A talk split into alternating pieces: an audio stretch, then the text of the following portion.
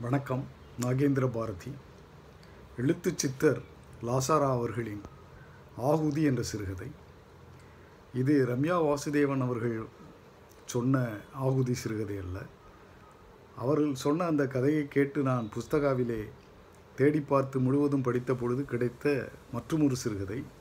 இதுவும் ஆகுதி என்ற பெயரில்தான் இதில் ஒரு காளையின் பிறப்பு வளர்ப்பு இறப்பு இவற்றை கூடு விட்டு கூடு பாய்ந்து அந்த காளையின் உடலுக்குள்ளேயே புகுந்து அதன் உணர்ச்சிகளை புரிந்து எழுதியது போல் எழுத்து சித்தர் அவர்கள் படைத்துள்ளார். நெருப்பு என்று சொன்னால் நெருப்பு என்று எழுதினால் சுட வேண்டும் என்று லாசாரா அவர்கள் ஒரு பேட்டியில் சொன்னதாக படித்திருக்கிறேன். இந்த கதையும் அப்படித்தான். இதில் இருக்கும் குறியீடுகளுக்குள் நான் போக விரும்பவில்லை. இதை காளை காளையின் வாழ்க்கை என்ற முறையிலேயே படித்து அனுபவித்த விதத்தை உங்களுடன் பகிர்ந்து கொள்கிறேன். முதலில் அந்த காளையின் பிறப்பு. தன் கருவிலே திடீரென நேர்ந்த புரட்சியை அத்தாய் உணர்ந்தது. புரியாத புது கணம் வயிற்றை அழுத்தியது. பசு வீறிட்டது. அந்நாவி வீரல் காற்றில் மோதியது. ஆகாய வெளியில் கற்பகற்பங்களாய் மௌனாகாரத்தில் மிதந்து கொண்டிருக்கும் நாத பிந்துக்கள் உடைந்து எதிர் அலறின. மரங்களில் இலைகள் அசைவு தடுமாறி தடையாக நின்றன. பூமியும் அசை நின்று துவங்கியது. ஓரிரு மலைகள் எங்கோ நிலைகுலைந்து தலை கவிழ்ந்தன. பூகம்பம் உண்டாகியது. ஒரு தாயின் பிரசவ வழியை அந்த பசுவின் பிரசவ வழியை எவ்வளவு அருமையாக எழுத்தில் வடித்துள்ளார். இதை ஒரு தாயால் நிச்சயம் உணர்ந்து கொள்ள முடியும். நமக்கே ஓரளவு உணர்ந்து கொள்ள முடியும் பொழுது ஒரு அம்மாவால் அந்த பிரசவ வழியை அனுபவித்த அந்த அம்மாவால் எப்படி உணர்ந்து கொள்ள முடியும் என்று யோசித்து பாருங்கள். அடுத்து அந்த அந்த கன்று பிறந்து வளர்ந்து அது காளையாகி நிற்கின்ற தோற்றத்தை விவரிக்கிறார் தலையை உதறிக்கொண்டு உடலை நெறித்து ஒன்றும் புரியாத களிவெறியில் வெகுவேகமாய் நாலுகால் பாய்ச்சலில் ஓடுகையில் அதன் குழம்புகள் தவறற்ற தாளத்தில் பூமியில் பட்டு பட்டு எழுகையில் எவ்வனத்தின் ஜெயபேரிகை முழங்கிற்று. நிமிர்ந்து வளைந்து நிமிர்ந்த வால் நுனியில் குஞ்சம் கொடி பறந்தது. அந்த உன்மத்தத்தோடையே ஓடி வந்தது ஒரு மரத்தை முட்டிற்று. கிழமரம் உடல் முழுவதும் புல்லரித்து கிளைகள் குலுங்கின. ஆனந்த பாஷ்யத்தில் புஷ்பங்களும் இலைகளும் உதிர்ந்தன. அந்த காட்டையும் அந்த மலையையும் அந்த காளை மாட்டின் ஒரு இளமையையும் இவ்வளவு அழகாக வர்ணித்திருக்கிறார். அடுத்து அங்கே ஒரு பசுமாட்டை அது பார்க்கிறது. அந்த காதல் உணர்ச்சியை எப்படி விவரிக்கிறார்? கேளுங்கள். அந்த புது மாடு மெதுவாய் ஒரு அடி முன்னெடுத்து வைத்தது. காலை அசைந்து கூட கொடுக்கவில்லை. கல்லால் அடித்தாற்போல் நின்றது. கண்கள் மாத்திரம் பளபளவென்று கொஞ்சம் கொஞ்சமாய் ஊறும் நம்பிக்கையுடன் மாடு அடிமேல் அடி வைத்து கிட்ட கிட்ட கிட்டவே காளை முகம் முகர்ந்தது. சத்துருவில்லை என்று அறிந்ததும் பெருமூச்செறிந்து தன் கழுத்தை காளையின் கழுத்தோடு உராய்ந்ததும் ஈருடலின் ஓருயிரின் ஊடுருவில் அவையவைகளில் ஜன்மேதி ஜன்மமாய் துடிக்கும் மூல நாடி புடைத்தெழுந்த அதிர்ச்சி தாங்கத்தக்கதா இல்லை இப்படி இரண்டும் முகத்தோடு முகம் வைத்து கழுத்தோடு கழுத்து உராய்ந்து கொள்ளும் இந்த சைகையே ஒரு முத்திரையாகத்தான் அமைந்தது.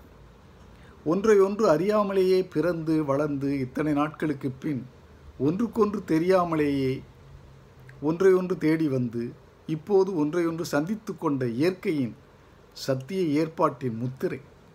அந்த ஆதார சத்தியத்தின் உக்கிரம் காளையின் நாபியில் உறங்கி கிடந்தது. சுருள் சுழன்று வெளித்தெழுந்ததும் அதன் விழித்திறப்பில் அதன் நெற்றி நடுவில் மின்னல் கொடிகள் பின்னி பளிச்சிட்டன. ஒரு கணத்தின் யுக நேரம் மலையும் பாறைகளும் காற்றில் காற்றாடி மிதந்தன. காளை அதிர்ச்சியில் கண்கூசி கண் மூடிக்கொண்டது அந்த காளையும் பசுவும் கொண்ட காதல் உணர்ச்சியை எவ்வளவு அழகாக சித்தரித்திருக்கிறார்.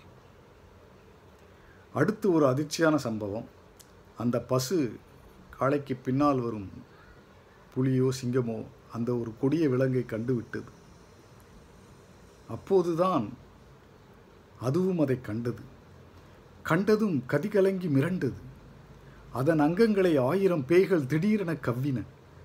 மலையின் மறுசரிவில் கடக்க முயன்றது ஆனால் குறுக்கே காளை கல்லால் அடித்தாற்போல் நின்றது. பசுவின் கண்ணோரங்களில் சிவப்பு சீறி எழுந்தது. தலை குனிந்து வாங்கி பசு தன் முழு கணத்தின் முழு வேகத்துடன் காளையின் வயிற்றில் முட்டிற்று. எதிர்பாராத அப்படி தாக்கியதும் காளைக்கு கால்கள் சறுக்கி பிசகின. சமாளிக்க இடவசதி இல்லை சந்தர்ப்பமும் இல்லை.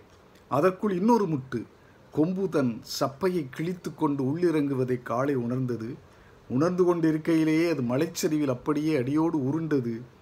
பசுவின் முழு கணத்தின் உந்தலோடு அது கீழ்நோக்கி விழும் தன் கணத்தின் வேகமும் சேரவே புற்கள் மேல் ஆங்காங்கே நீட்டிக்கொண்டு நிற்கும் கற்கூர்களில் ஒன்று இரண்டு மூன்று முறை தெரித்து எகிரி தெரித்து எகிரி தடாலன மலைச்சரிவிலே இரு பாறைகளுக்கு நடுவில் விழுந்து ஆப்பு வரைந்தாற்போல் மாட்டிக்கொண்டது.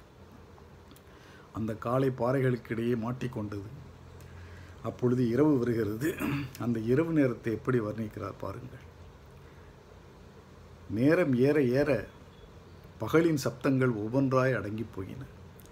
உட்புலனுக்கு மாத்திரமே புலனாகும் அந்த கருக்களுடன் இரவின் நாத வடிகள் ஒவ்வொன்றாய் முளைக்க ஆரம்பித்தன. புதர்களில் ஒரு சலசலப்பு இலைகளின் பெருமூச்சு திடீரென்று இரவையே இரண்டு துண்டுகளாய் வெட்டி இரவே கூக்குரலிட்டார் போன்று ஒரு அலறல். கெக்கே கேக்கே. கக்கட கக்கட கடகட கட மரங்களில் இருந்து ஒரு பறவையின் சமயமற்ற சிரிப்பு.